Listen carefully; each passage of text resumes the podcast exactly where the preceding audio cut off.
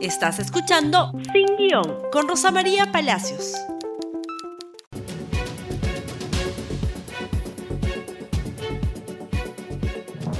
Muy buenos días y bienvenidos a Sin Guión. El día de hoy tenemos tres auspiciadores. Edipesa, empresa líder en maquinarias, cuenta con las mejores marcas de productos para agroindustria, Honda, Husqvarna, Kohler, Franklin, Electric, Barnes y más. Continúa premiando a sus clientes con otro auto 0 kilómetros. Entérate sobre ofertas exclusivas en la tienda virtual de Edipesa. Locura inmobiliaria. A quienes buscan la casa propia, hoy es el mejor momento para comprar. En la feria online Locura Inmobiliaria puede encontrar miles de opciones de departamentos, casas y oficinas en un solo lugar, además con promociones y descuentos irrepetibles. Cotice hoy donde se encuentre y descubra todos los descuentos y regalos por su compra hasta el 24 de noviembre.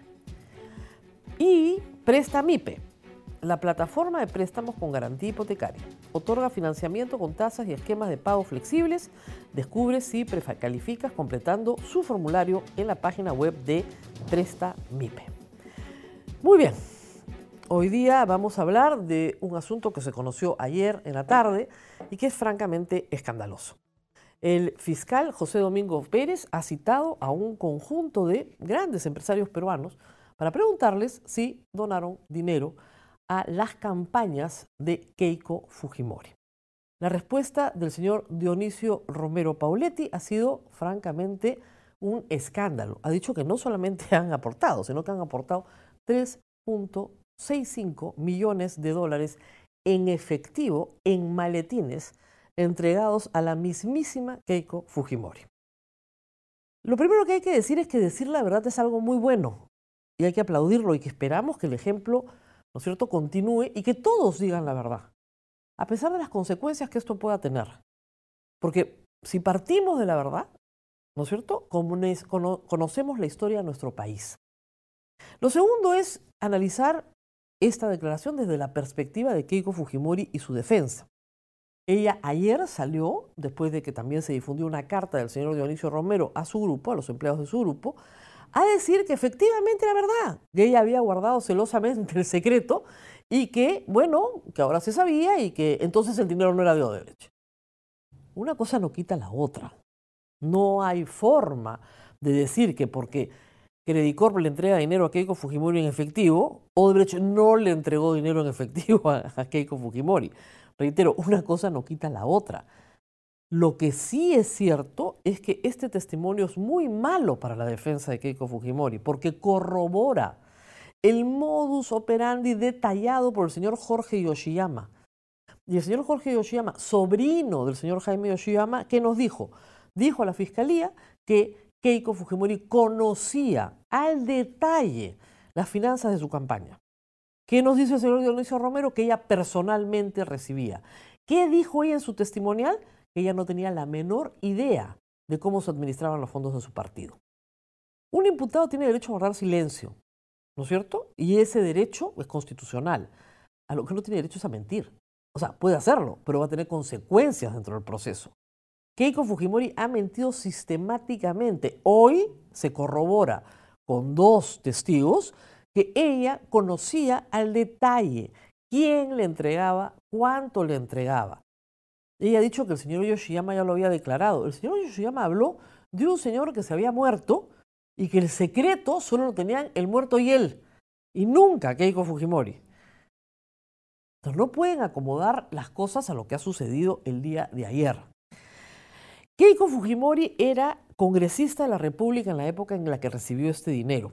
No hay constancia de una contraprestación durante el tiempo en que fue congresista.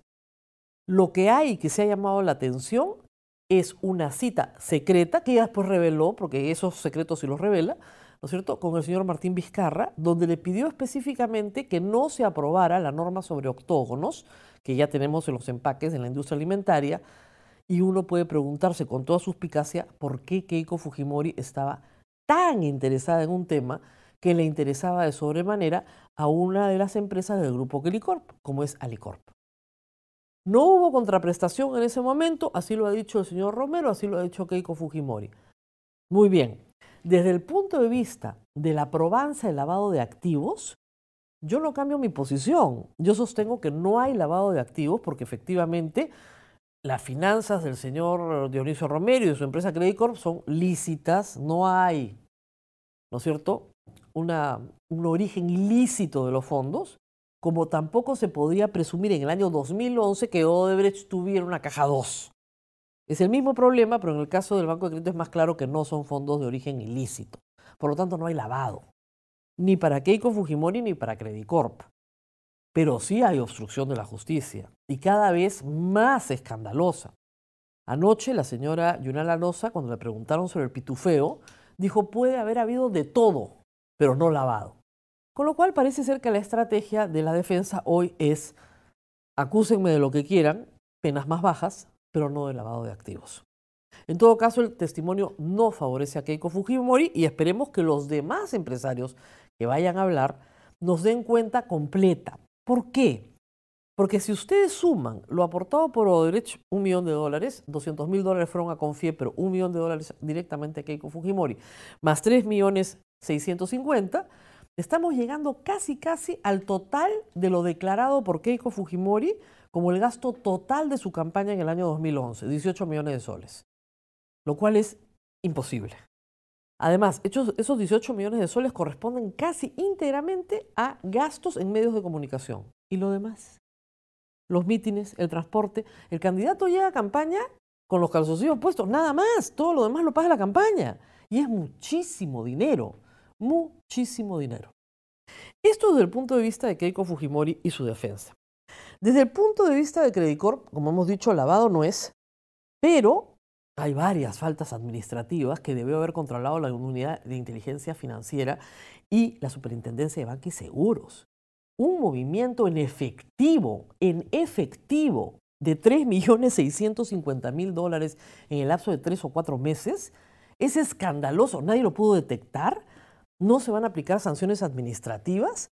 Un banco, el primer banco del Perú, la gente mejor preparada del Perú, puede creer, puede realmente creer que Ollanta Humala está financiado por Venezuela? Bueno, hasta el día de hoy lo dice el señor Dionisio Romero, en su carta de ayer no pide disculpas de nada y dice que lo volvería a hacer. A ese nivel llegó la paranoia empresarial en el año 2011 y ha continuado. Culpa de esto, hay que decirlo, la tiene Alan García, que la sembró muy bien, ya desde el 2006. Y culpa también del propio Humala de no desmentirla, porque como quedó probado claramente en su gobierno, en nada se parecía a Chávez. Los que cubríamos prensa lo sabíamos perfectamente en el verano del 2011. Solo tenían que preguntar. Pero claro, si ustedes leen la gran transformación, efectivamente se desmayan. El problema es que el, plan de gobierno la gran transformación no lo había leído ni Humala. Lo habían hecho cinco personas o seis personas de un grupo pequeño, muy de izquierda, y eso fue lo que presentaron al Jurado Nacional de Elecciones. Por eso cambiar la hoja de ruta no les costó absolutamente nada, porque no era su plan. Y eso no lo sabían en el Banco de Crédito, o sea, no lo entendían en la CONFIEP, no entendían que el señor Humala no era la amenaza que ellos creían. ¿De dónde saca Dionisio Romero que el señor Humala en el 2011 estaba financiado por Venezuela? Estaba financiado por Odebrecht, que también financiaba a Keiko Fujimori. Estaba financiado por Brasil, no por Venezuela. Es que, de verdad, dos dedos de frente. Da hasta cólera creer que la gente, repito, mejor educada del país, que ha tenido todas las oportunidades, pueda llegar a conclusiones tan absurdas. El dinero que han entregado a Keiko Fujimori no es dinero de sus ahorristas, es verdad, pero es dinero de sus accionistas, porque es un gasto no deducible están entregando parte de los dividendos a Keiko Fujimori. ¿Los accionistas lo sabían? ¿No tienen derecho a saberlo? ¿Su directorio lo sabía? ¿Autorizó estos gastos discrecionales? Que dentro del universo de gastos no deducibles puede ser una cifra menor. Pero ¿lo sabía el directorio? ¿Lo autorizó? Porque si bien no hay lavado, podría haber fraude en la administración de personas jurídicas, una consecuencia muy, muy seria para un banco que cotiza en Nueva York y en Lima. Así que esta historia no ha terminado, pero el Banco de Crédito están en medio de una crisis reputacional que francamente es una vergüenza, porque al margen de las sanciones penales, de las sanciones administrativas, acá hay un tema moral. Es una inmoralidad meter dinero en una campaña de esa manera para que gane el candidato que te gusta, o al que no le tienes miedo, o al que puedes controlar para que después ejecute tu agenda. Y lo que ha demostrado la campaña del 2011 y la del 2016 es que no importa cuánta plata tengas, al final el voto del hombre más rico del Perú vale lo mismo que el voto del más pobre. Keiko Fujimori no ganó. No vino Chávez, no fue el fin del mundo, pero lamentablemente ha habido gente que ha alimentado este pavor, este pavor, durante años, haciéndole un gran daño a la inversión en el Perú. Un grave daño a la inversión en el Perú. Porque los empresarios se creyeron este cuentazo, cuentazo de que el chavismo venía al Perú. Y a muchos periodistas nos costó mucho la campaña del 2011. Yo puedo entender que los propietarios del comercio se creyeran el cuentazo, porque finalmente no manejan los millones que maneja Credit Corp. Pero que la gente más preparada del país, la que maneja el dinero de millones de peruanos, se creyera el cuentazo del chavismo y que hasta el día de hoy lo use como justificación y no pida disculpas, eso para un CEO es inaceptable. Es inaceptable. Ya alguien lo tenía que decir. Muy bien, nos tenemos que ir, este tema no acaba acá, espero que haya más declaraciones el día de hoy, mañana y pasado, hay más citaciones. Hoy empieza un programa nuevo en RTV, se llama Versus Electoral, se le va a dar la bienvenida a muchos candidatos al Congreso. Vamos a ver qué nos tienen que decir a las 11 de la mañana. Y antes de despedirnos, por supuesto, tenemos que dar las gracias a nuestros auspiciadores. Edipesa, empresa líder en maquinarias, cuenta con las mejores marcas de productos para agroindustria Honda, Husqvarna, Kohler, Franklin Electric, Barnes y más. Continúa premiando a sus clientes con otro auto cero kilómetros. Entérate sobre ofertas exclusivas en la tienda virtual de Edipesa. Y dos, a quienes buscan la casa propia, les comento que hoy es el mejor momento para comprar. En la feria online Locura Inmobiliaria pueden encontrar miles de opciones de departamentos, casas, oficinas en un solo lugar, además con promociones y descuentos irrepetibles. Cotice hoy donde se encuentre y descubra todos los descuentos y regalos por su compra hasta el 24 de noviembre. Presta MIPE, la plataforma de préstamos con garantía hipotecaria, otorga financiamiento con tasas y esquemas de pago flexibles. Descubre si precalificas completando su formulario en la página web de Presta MIPE. Conmigo será hasta mañana, continuaremos mañana.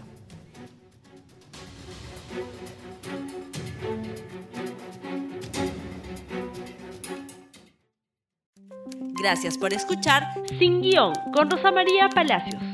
Suscríbete para que disfrutes más contenidos.